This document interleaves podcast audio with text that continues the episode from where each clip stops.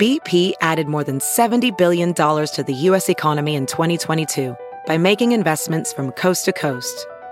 Investments like building charging hubs for fleets of electric buses in California and starting up new infrastructure in the Gulf of Mexico. It's and, not or. See what doing both means for energy nationwide at bp.com slash investing in America. Professional welder Shayna Ford used VR training developed by ForgeFX to hone her skills as a welder. The more time that you spend practicing it, that's what separates a good welder from a great welder. VR training can help students like Shayna repeatedly practice specific skills. Virtual reality definitely helps because the more muscle memory that you have, the smoother your weld is. Explore more stories like Shayna's at meta.com slash metaverse impact.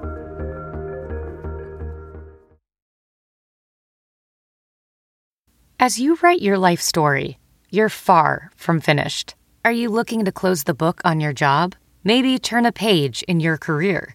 Be continued at the Georgetown University School of Continuing Studies. Our professional master's degrees and certificates are designed to meet you where you are and take you where you want to go. At Georgetown SCS, the learning never stops, and neither do you. Write your next chapter. Be continued at scs.georgetown.edu slash podcast. Welcome to the Science of Success. Introducing your host, Matt Bodnar. Welcome to the Science of Success, the number one evidence based growth podcast on the internet, with more than 5 million downloads and listeners in over 100 countries.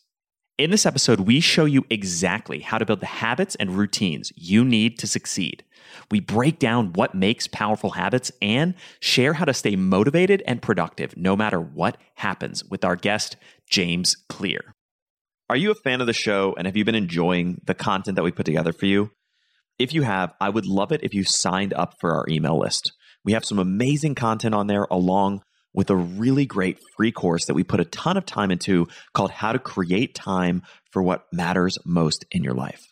If that sounds exciting and interesting, and you want a bunch of other free goodies and giveaways along with that, just go to successpodcast.com. You can sign up right on the homepage. That's successpodcast.com. Or if you're on your phone right now, all you have to do is text the word smarter. That's S M A R T E R to the number 44 222. In our previous episode, we told the truth about self awareness. 95% of people think they're self aware, but only 10 to 15% actually are. Where do you think you stand, and what can you do to improve what our previous guest called the superpower of the 21st century? All that and more with our previous guest, Dr. Tasha Eurich. Now for our interview with James. James Clear is an American author, entrepreneur, and photographer. His personal blog, jamesclear.com, has over 400,000 email subscribers. Since his last visit to the show, his first book, Atomic Habits, has gone on to sell over a million copies worldwide and been featured on the New York Times bestseller list for over a year straight. James's work focuses primarily on habits and human potential, looking to answer the question, how can we live better by focusing on science-backed methods. He has been featured in the New York Times, CBS, Forbes, and many more media outlets. James, welcome back to the Science of Success. Hey, good to talk to you again. Thanks for having me. Well, we're super excited to have you back on the show. You know, I've been a huge fan of your blog and your work for many, many years. And so we wanted to have you back on here to really dig into many of the topics that we may have touched on in our previous conversation or even things that have changed or become more interesting or relevant for you since uh, since we last chatted. Perfect. I'd love to start out with something. We're going to jump right into the deep end here. So, one of the topics that we talk a lot about on Science of Success is decision making and really digging into how do we make better decisions using tools like mental models and so forth. And you, in our previous conversation, actually, you said one of the most interesting things that I've ever really conceptualized around decision making, which is how decisions and habits intersect with each other and what their relationship is. So I'd love to hear your perspective on that. Well, broadly speaking, I think there are probably, well, we could say there are three pillars that influence your outcomes in life. So you've got one is your luck, randomness, misfortune, uncertainty, just things happen. Second one are your choices and decisions. And then the third are your habits and behaviors. And only two of those three things are under your control. So, broadly speaking, or generally speaking, the two big pillars, the two big levers that you have to pull on for your outcomes in life are the choices that you make, so your strategy, and the habits that you build, so your behavior and your actions. And I like to think of it as if you can get those two things under control, then you actually can. The third bucket of luck and randomness, you by definition, you don't have control over that, but you can kind of increase your exposure to good things or increase the odds that something fortunate will come your way by showing up more frequently or making more strategic decisions and so on. And so, those two pieces that are under your control, your strategy and choices and your habits and behaviors, the way that I think about them is that your your choices set your trajectory, or they like um, they're kind of like potential energy. They create the amount of energy available to you, the amount of outcomes or results that are available to you. And your habits are how you capitalize on that. One example of this is like you can imagine two entrepreneurs and one person they start like a local shop like a pizza shop or a candle shop or something. And you can imagine like this dotted line this kind of trajectory extending out from that decision that choice of what the upside is of that business. And somebody else another person another entrepreneur might start like a software company. And you can imagine another dotted line extending out from there and the software entrepreneur may have the higher upside in theory. They, that choice, that decision, may have created more potential energy that could be capitalized. But if the person who starts the local pizza shop has really killer habits and they execute really well, then they may capitalize on more of the potential energy and they may actually end up with a better outcome. Now, of course, what we really want is we want both of those, right? We want to be able to make great decisions and to have great habits. And I think if you can put those two together, then you end up with much greater odds of getting remarkable results. And so the way that I think about those is like kind of working in concert. And the summary that I would have is your effort, the hard work you put in, your habits, your effort sets your floor. Hard work will determine what the floor is for you. You can always work yourself to a certain level, but your strategy sets your ceiling. And if you don't make good choices and you, you don't make wise decisions, then you kind of like cap the upside for yourself. And so ideally, you're making choices that have sort of unbounded upside or a lot of potential to them that are like they're ripe with potential energy. And you're executing with great habits to make sure that you're making the most of those opportunities. I love the example of decision making creating the potential or the, you know the available outcomes in some sense creating the ceiling and then the habits allowing you to capture either some or all or none depending on really the quality of the habits that you choose. Right. And you sort of need both. You know, it's like if you stop working, like having great strategy is important, very important because it sets that upside, it sets that ceiling. But if you stop working or you skip your habits for a month or two or whatever, then no matter how much potential energy is there, it goes to zero. So you really do kind of need both. And, you know, Atomic Habits hopefully is kind of like the manual or one manual or field guide, one way for thinking about how to capitalize on your actions and building better habits. And then now I'm kind of exploring more the decision making and strategy side of things. It's interesting because my perspective is probably the opposite in the sense that I've spent a tremendous amount of time on the decision making side. Probably, if I really take an honest assessment, to some degree, almost to the detriment of the habit side, in the sense of I focus way too much, maybe time and energy on making sure the strategy is perfect, making sure there's as high a ceiling as possible. And I've almost in the last year or two really had to say, okay, I need actually, I would say 98% of people's problem is they have not enough sort of contemplative time, strategic thinking time. I needed to cut down and be like, I need more execution time because I'm doing too mm. much strategizing. You know, what's tough about it is that we often discuss strategy as being something that is predetermined, that's planned ahead of time. We're going to sit down, we're going to think about this for a day or week or month or whatever it is, and we're going to come up with our strategy, our plan, and then we're going to go spend the next year and execute on it. But in reality, one, the world is dynamic, it's evolving. So, whatever you make a plan for now is not necessarily what things will be like in a month or a year or two years or whatever. And two, the world is uncertain, which means that it's not possible, it's physically impossible for someone to map all of the potential interactions, outcomes, etc. ahead of time. Nobody can think through all of the different variables before they begin. And so, in a lot of ways, I think it's more useful to consider strategy as something that emerges over time rather than something that's premeditated beforehand.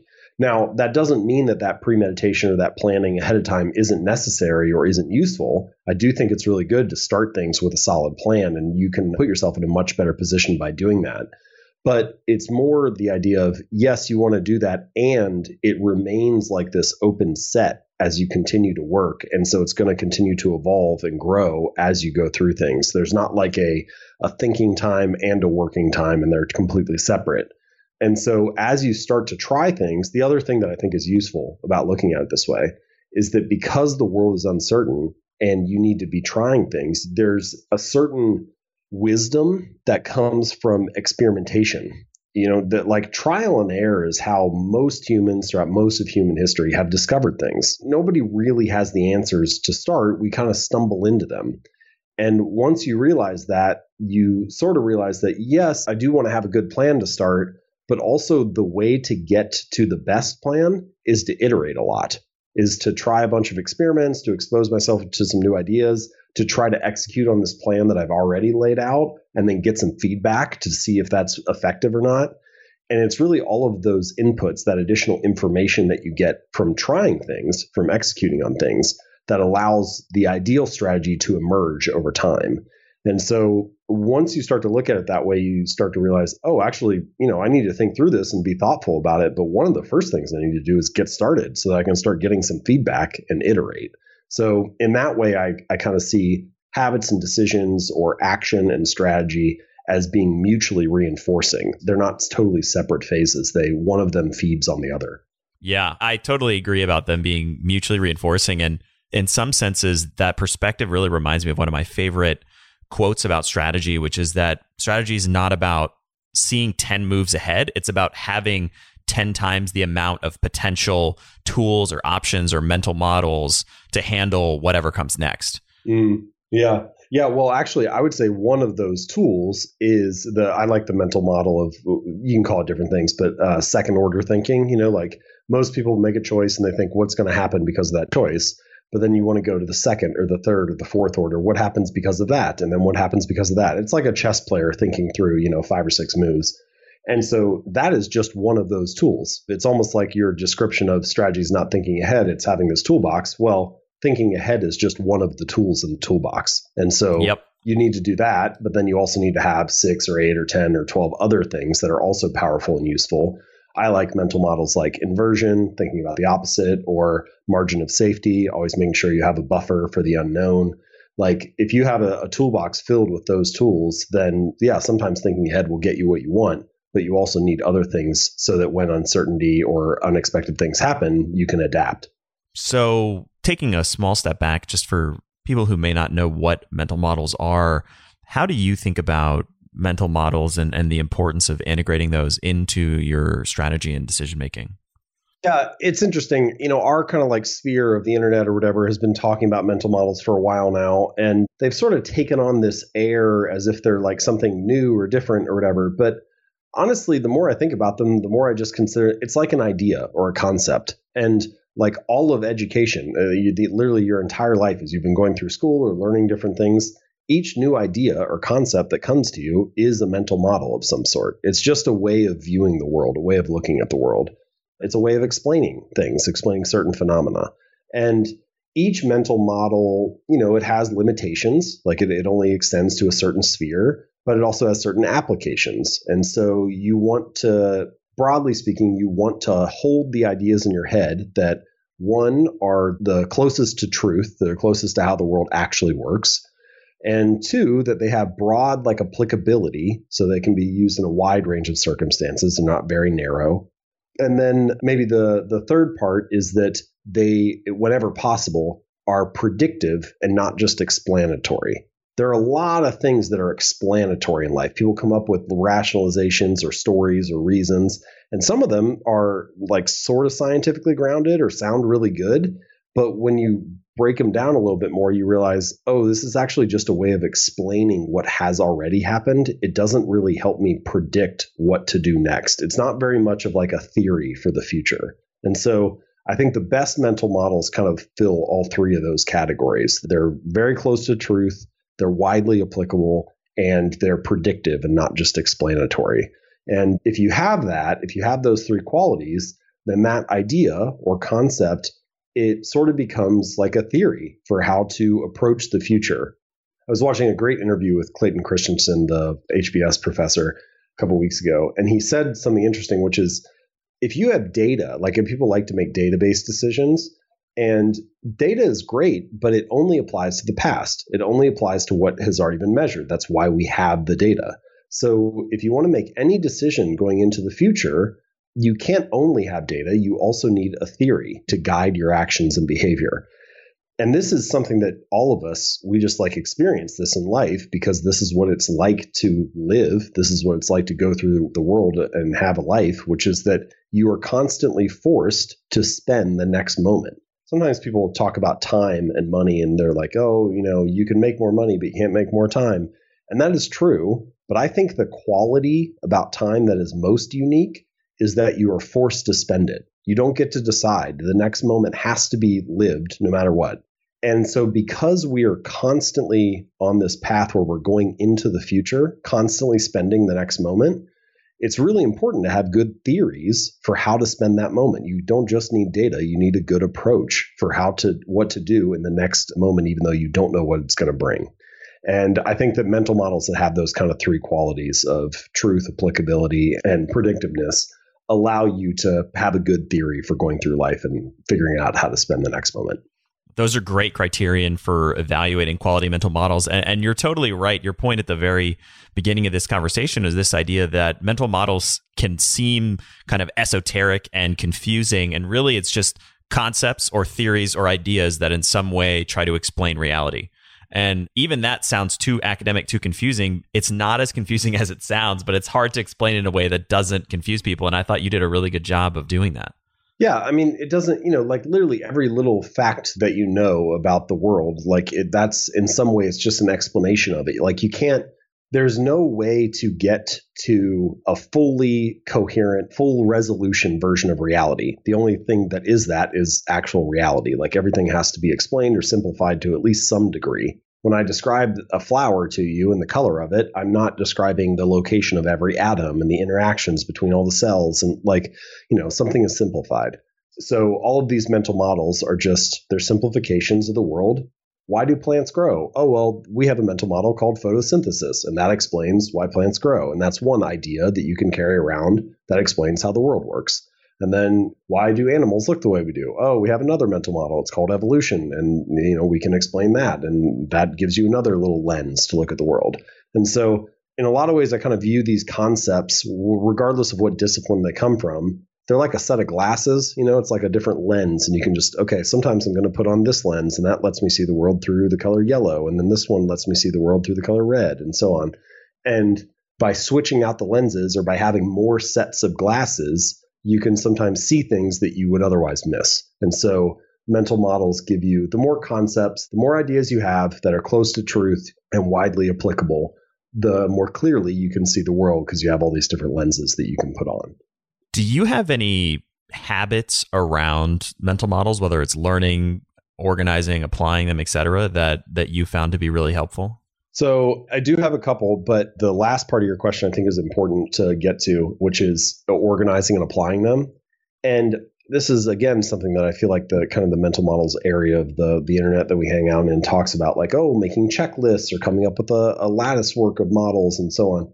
I'm not totally criticizing that; like the, it can be useful, but I don't think that that's how people actually think in practice. I don't believe that's how the brain actually works. And what I mean is, you're constantly making decisions throughout the day, and your brain is doing this like fluently, implicitly, automatically, just it's very rapid. You're not sitting down and thinking each time you have to make a choice, oh, let me go through this checklist of 10 things or 20 things or whatever these concepts and mental models are.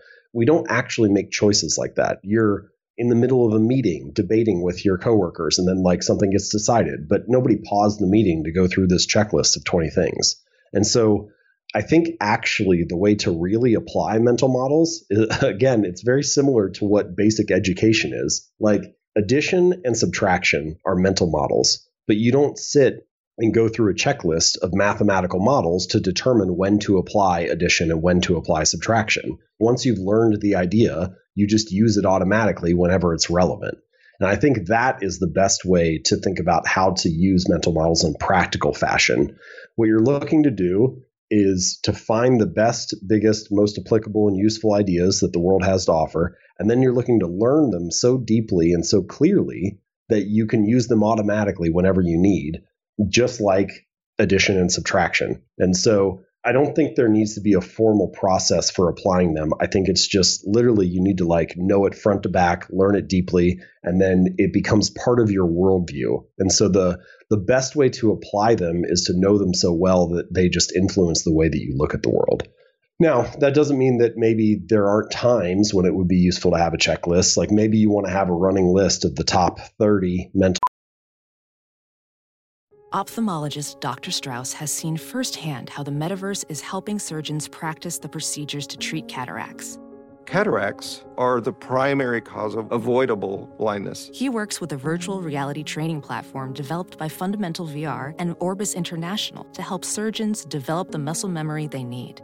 The result? More confident, capable surgeons. And even more importantly, patients who can see. Explore more stories like Dr. Strauss's at meta.com slash metaverse impact models that you use. And when you make really big choices, like maybe once a year, we're thinking about buying a new business or we're thinking about, you know, going to a different school or moving to a new neighborhood or whatever, some big life choice, then sure, maybe you should run through those and that would be kind of a useful thing to do. But generally speaking, for most of daily life, I think it's just know it really deeply. So that said, that means the one thing that's left to do is to find and integrate really great mental models. And so my main habit around it is just to read a ton. And I guess I should say there are two. It's inputs and it's uh, finding and it's filtering. So reading a ton, exposing myself to a lot of ideas, curating my Twitter feed, watching YouTube videos or listening to podcasts, just a lot of information inputs. And as much as possible, you try to make those high quality. And then once all that information is coming in, then there needs to be some kind of period of reflection and review, some period of filtering. So the summarized version might be broad funnel, tight filter. So we're trying to get exposure to a lot of ideas, and then we're trying to narrow down to the very best ones. And for me, I kind of have an additional advantage, which is my job is to write about things. And that's a great filter. You know, like I'm only going to write about a topic if I find it really interesting or really useful and the act of taking notes on it, turning it into an article, maybe using it as a book chapter. Like there's a lot of filtering going on in that process where I'm trying to get to the highest signal and the lowest amount of noise. So you could of course do that in a journal or you know whatever your own process is even if you're not a writer or an author, but that's kind of the main thing that helps me narrow down once I have that broad funnel. Yeah, I completely agree about both of those key ideas around mental models. I mean, my own experience has definitely been the more you can study and ultimately subconsciously internalize those models into uh, essentially sort of Kahneman's system one, the more you just start to naturally apply them in the situations that they come up. And the second thing that you touched on just a second ago, this idea of reflection and review, to me, that's a key piece of if you find models that you think are really important, reviewing them using a whether it's a forgetting curve methodology or whatever, some kind of spaced repetition, which essentially is another mental model. As a side note, those are some really effective ways to start to almost seep those ideas into your subconscious so that you're naturally applying them and not having to go back and reference a, a decision making checklist when you're in real time.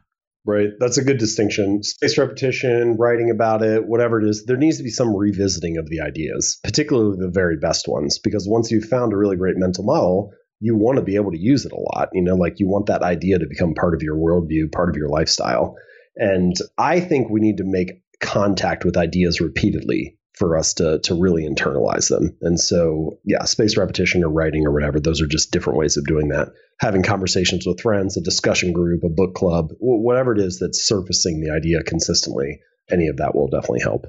But yeah, I totally agree with the broader idea that it's really about deeply internalizing these models, whatever methodologies you use, so that they naturally become part of your subconscious decision making and thinking process as opposed to trying to consciously apply them in any given situation. Right. So I want to change gears a little bit and come to another topic that you talk a lot about that I hear constantly from whether it's friends, podcast listeners, family members, etc. And, and this is the idea of not feeling like you're motivated, especially we're in some rather unique times these days, and and it's easy to not have motivation to do something or to implement good habits or whatever. How do you think about the puzzle of motivation and, and why people struggle and wait around until they feel like doing something? Well, so there's a little bit of a challenge, which is, and anybody knows this as soon as I explain it, right? Like motivation rises and falls. So we've all had that experience. Sometimes we feel motivated, sometimes we don't. And so that what that means is motivation is a fluctuating resource. But whenever we discuss habits or behaviors, we are, again, by definition, this is obvious once you state it, we're talking about a reliable behavior, something that is like fairly stable. You know, you're able to do it consistently again and again. Well, if you're trying to build something reliable, something stable, then you don't want it to rely on something that is fluctuating, right? Like those two things don't match up or they don't align well. So the more that your habits rely on motivation, the more that you become beholden to how you feel in any particular moment rather than to the stability and reliability that you're hoping to build. So, for that reason, I think that it's often more effective to focus on some other aspects of habit building than motivation. I, I feel like it's better to not make that the bottleneck. So, a couple different strategies that you can use. One is what I call environment design. And I talk about this a lot in Atomic Habits this idea of like trying to optimize the environment to make the good habit the path of least resistance. So that means like whatever the cue is or the signal is that gets your habit started, you want that to be obvious and available and visible. Whatever the action is itself, you want that to be as easy as possible, as simple as possible to do. So, like as an example, I was talking to, on another interview about they were asking me about how to build a reading habit. I started to look around and I realized, you know, actually, so right now, next I have like five or six books that are sitting next to me on my desk. I also have books sort of sprinkled around my home. So there's some in the living room, there's a couple by my uh, bed, and so they're they're kind of prevalent in the physical environment. If you open up my phone, the very first app that I see is Audible, and then I also have Pocket on there, so uh, which allows you to like save articles and read them for later. So now in the digital environment, reading is pretty obvious. And then finally, I spend most of my time when I'm on the computer in the web browser. And usually I have anywhere between 10 and 20 tabs that are open at any given time. And about three or four of those are related to business, you know, Gmail, Asana, whatever, other other stuff like that. But the majority of them, like 10 or so, are usually articles that I either am in the middle of reading or I want to get to read soon.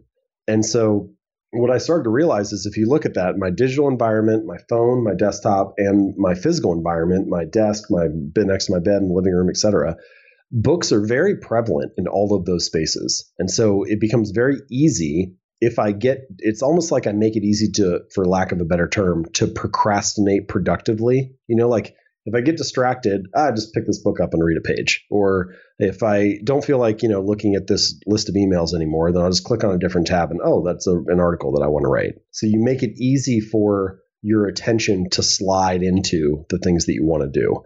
So that's kind of the first strategy for rather than relying on motivation, shape the environment so that the good habit is the path of least resistance. Or another way that I like to phrase it is if you want a habit to be a big part of your life, make it a big part of your environment. So, so that's kind of the first strategy.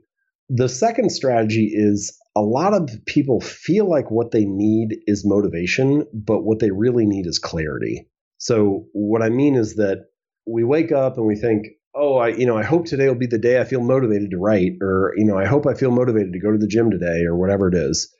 But if you look at people who actually stick to habits consistently uh, or have had behaviors for quite a while, they don't wake up feeling like that. It's more like, oh, going to the gym is just what happens on Mondays at 5 p.m. Or I write every weekday at 9:30 a.m. in my office. It's just like what I do. So they have like extreme clarity around when and where the behavior lives in their life. And there are a variety of strategies you can use to do this. One of the ones that I discuss in Atomic Habits is what's called an implementation intention. And there are well over 100 studies on implementation intentions, but the core idea is the same, which is you basically fill out a sentence that says, I will perform this action in this place at this time. And so it's it's very specific. They actually like write that sentence out. There was one study again, I'm pretty sure I mentioned it in the book, where they were trying to get people to exercise more frequently. And the one sentence that they had this group fill out was I will partake in at least 20 minutes of vigorous exercise on this day, at this time, in this place. And they, they everybody had to fill out that sentence. And anybody in the cohort that filled out that sentence, about nine out of 10 of them worked out. Whereas in the control group, it was like three out of 10. So, you know, it was like two to three X more likely that they were going to actually follow through just by filling out that sentence. And there have been a bunch of studies that have shown that same kind of thing for your odds of going to the polls and voting, for your odds of getting a flu shot or showing up for a colonoscopy appointment, for your odds of sticking to recycling habits, or even stuff like quitting smoking, like all kinds of behaviors. The more clear the plan is, the more likely you are to stick with it and not become a victim of whether you feel motivated or not that particular day. So I tend to view all of those sort of actions as like building a system. It's a system of behaviors that move you in a direction toward your desired outcome. And I talk about that a lot in the book as well, like focusing on systems rather than goals, rather than this goal of, I want to work out for 45 minutes a day and I just need to get amped up and motivated and hyped and then I'll fall through on it. You say, you know, instead of that, instead of relying on motivation, I'm going to focus on building a system that makes that habit more likely. I'm going to design an environment that is conducive to it. I'm going to come up with a clear plan for when and where I'm going to execute on that.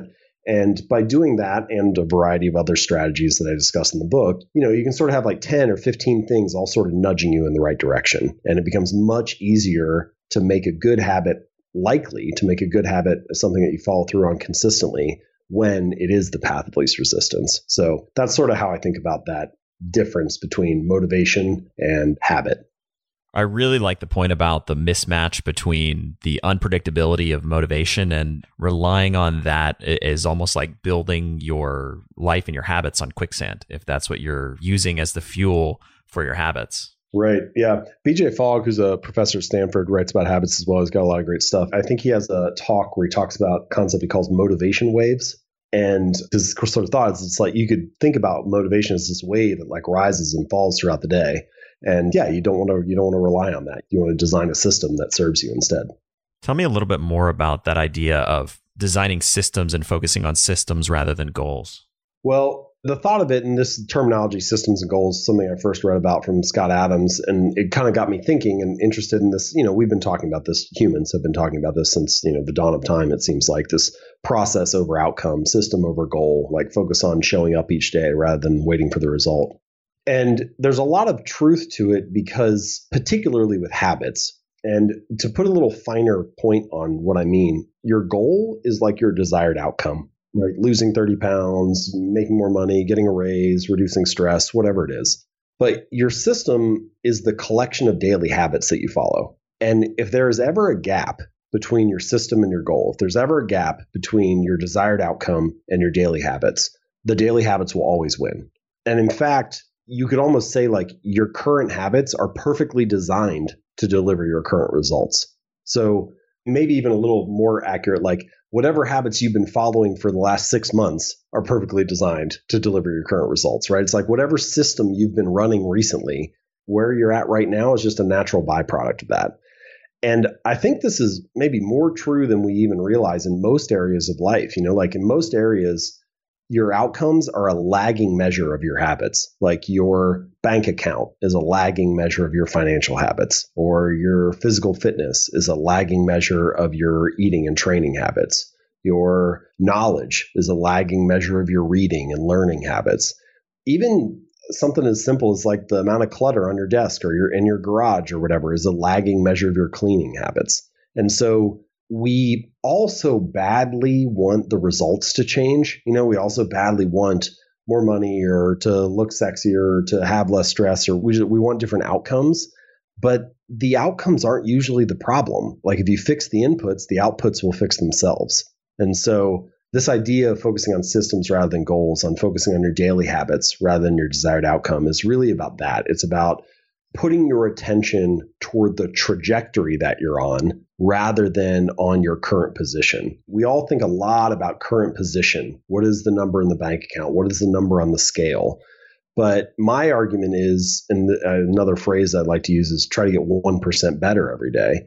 And the idea of getting 1% better each day is all about trajectory, not position. It helps you realize that if you can build a system that has you going up and to the right, that has you moving in this positive direction, even if it's just 1% a day, then you can end up in really remarkable kind of fruitful place at the end of a year or two years or five years or whatever. And so systems over goals is much more about focusing on that trajectory rather than that position. One of my favorite ideas that I've heard you talk about around this is this notion that an outcome is just a point on a spectrum of reps. To me, that was such a fascinating idea. Can you explain that a little bit more and, and talk about how that ties into this whole concept? Yeah. Well, first of all, and this is another thing with systems of goals, that achieving a goal really only changes your life for the moment. You know, if you have a clean, let's say you set a goal to have a clean room, you look at your bedroom, it's all cluttered up or whatever.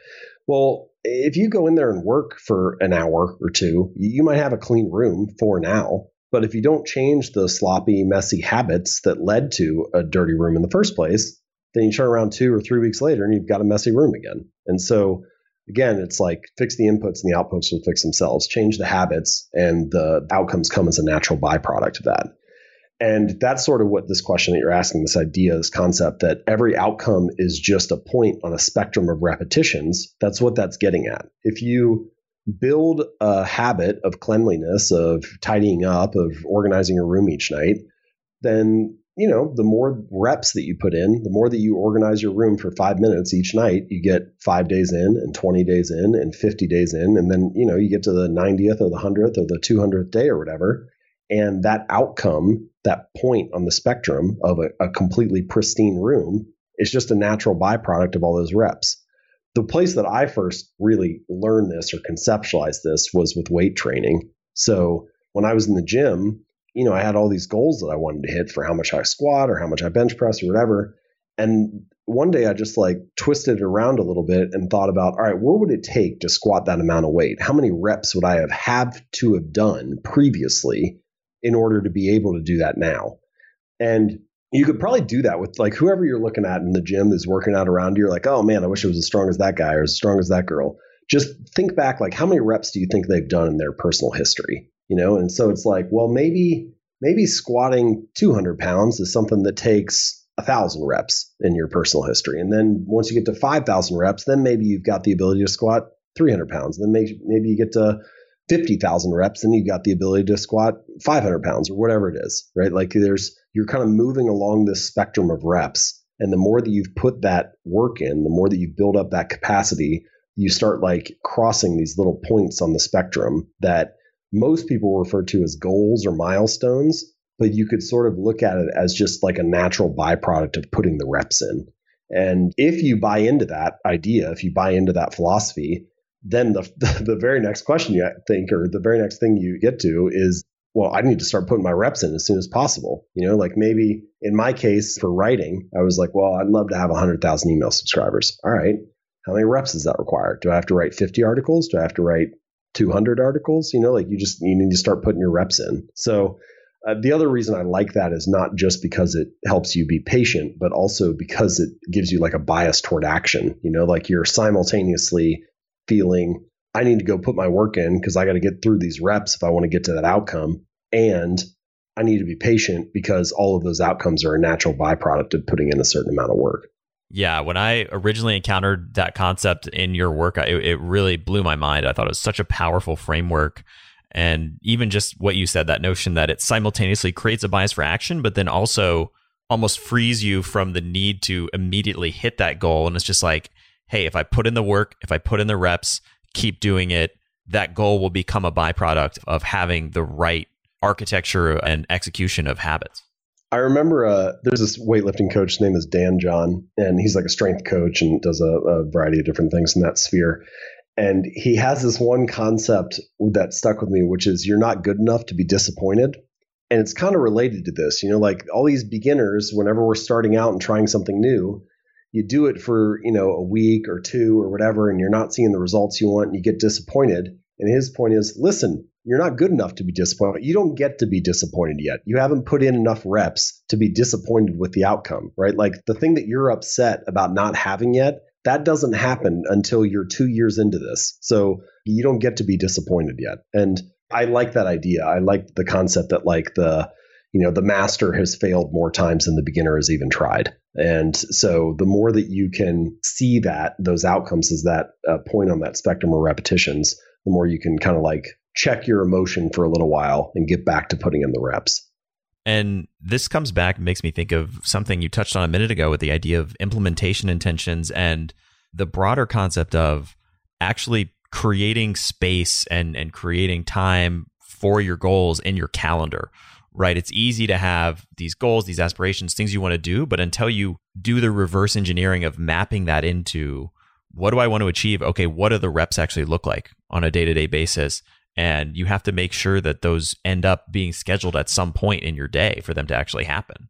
Yeah, you want to have like a time and a space for your behaviors to live. You know, it's similar to what I mentioned a few moments ago. This idea of a lot of people wake up and feel like, oh, I, I hope I feel motivated to do it. Well, it's like, no, like give it a space to live, right? Give it some sacred space that belongs to that behavior. And that'll help increase the odds that it happens. Doesn't make it perfect, but there's no way to perfectly know if you're going to be able to stick to a habit every day or not. There just sometimes things come up, sometimes, you know, emergencies happen or whatever.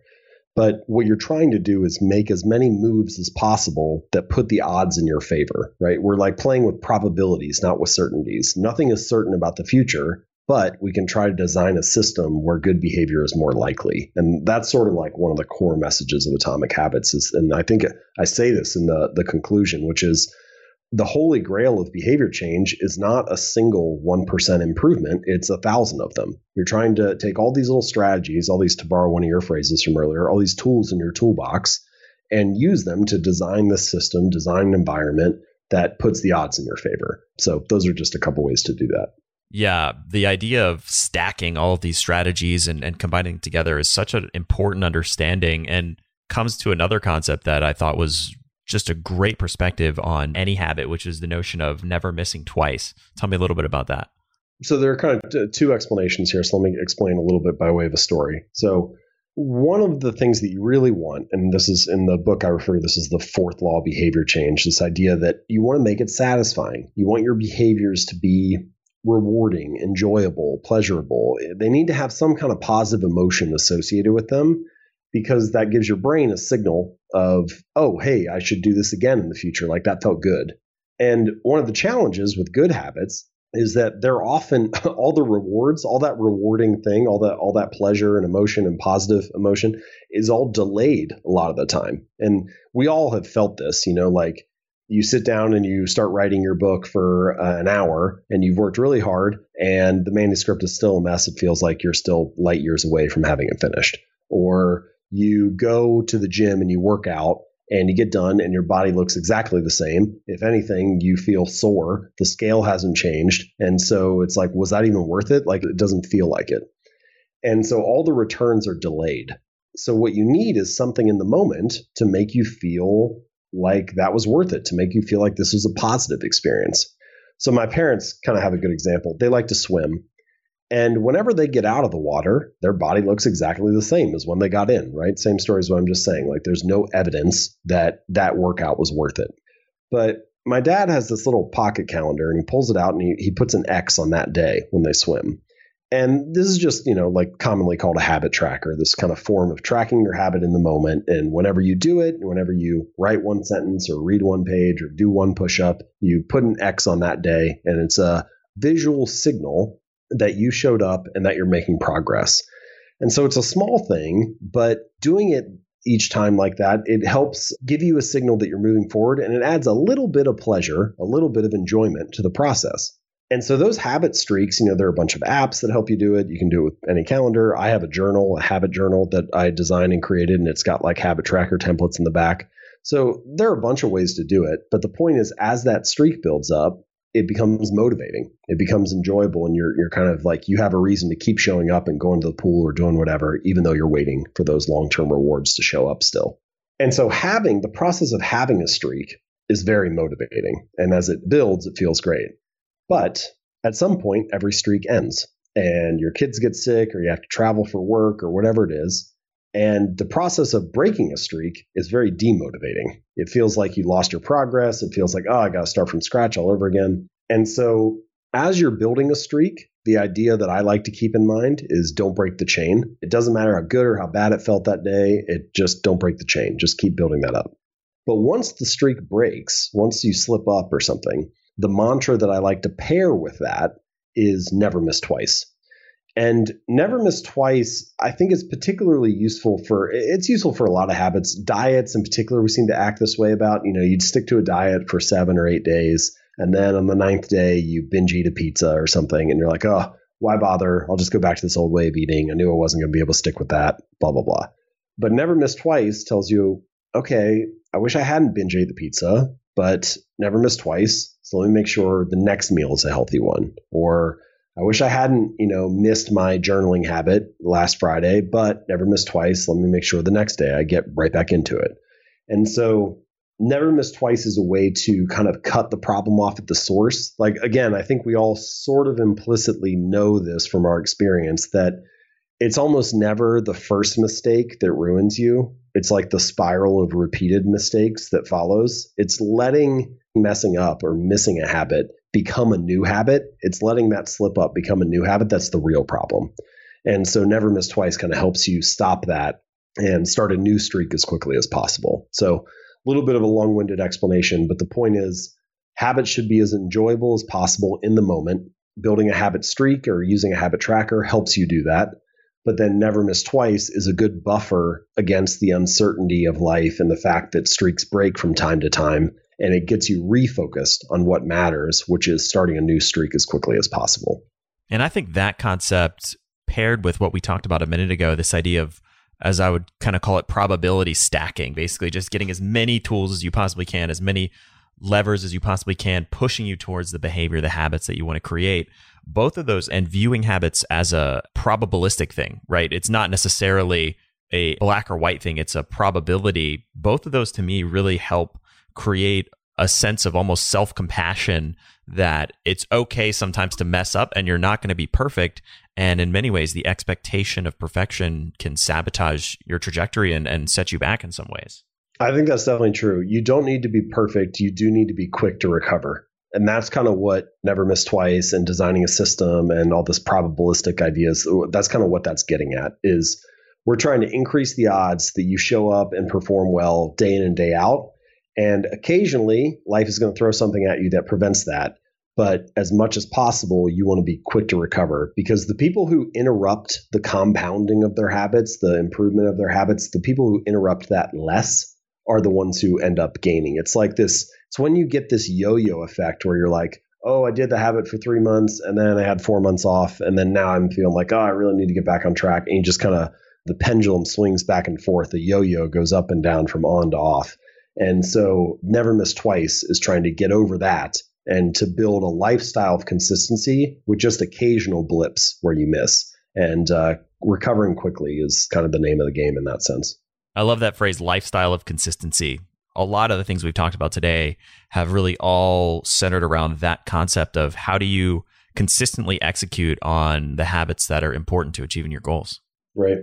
I'm curious, coming back to what we were talking about a minute ago, how do you think about and I don't know if you'll have an answer for this or not, but how do you think about figuring out what the right reps are? And in some things it's obvious, weightlifting, maybe reading, etc. But if you're talking about a complex business goal or something that's not it's not as easily discernible, are there any tools or strategies that you found to be really effective to determine which reps or which habits are going to be the most impactful or have the highest probability of helping you be successful? Yeah, that's a great question because it's really getting to strategy about like how do you know where to focus?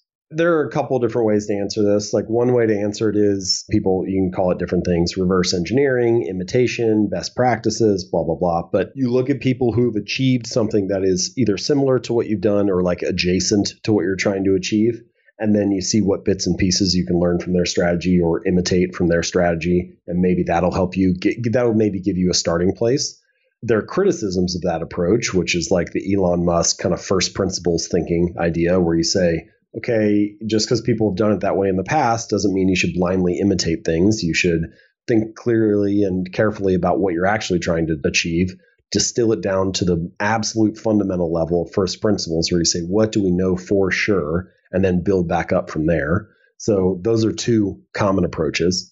But I almost think, and I, I, think those are good places to start if you're trying to figure out what do I do first or where do I begin at all.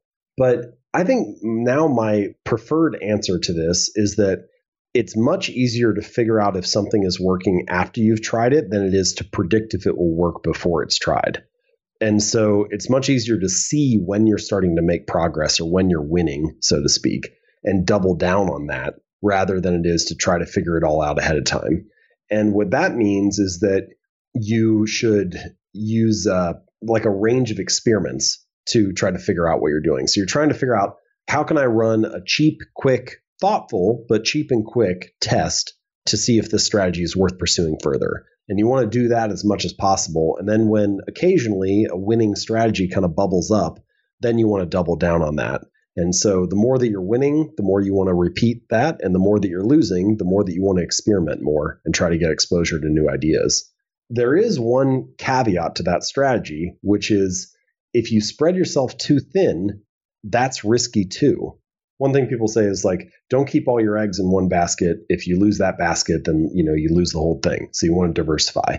But you could also say, don't keep your eggs in too many baskets because then you have to keep watch and manage each basket. And the more that you divide your attention, the more you're doing things halfway. And doing things halfway is actually risky in itself because you're competing against people who are focused and who are putting great energy into each of those baskets. And it's very hard to win or to stand out when you're dividing your attention in all this way. So I think rather the answer is maybe you use first principles and uh, you know reverse engineering or imitation, whatever you want to call it, for like your 80% plan, this is where I'm going to focus and this is what I'm going to spend the majority of my time on. We're going to attack this strategy. And then you run all these experiments with the other 20% of your time and resources and energy. And occasionally, when one of those baskets shows something fruitful, you start to integrate it into your 80% time and double down on it more.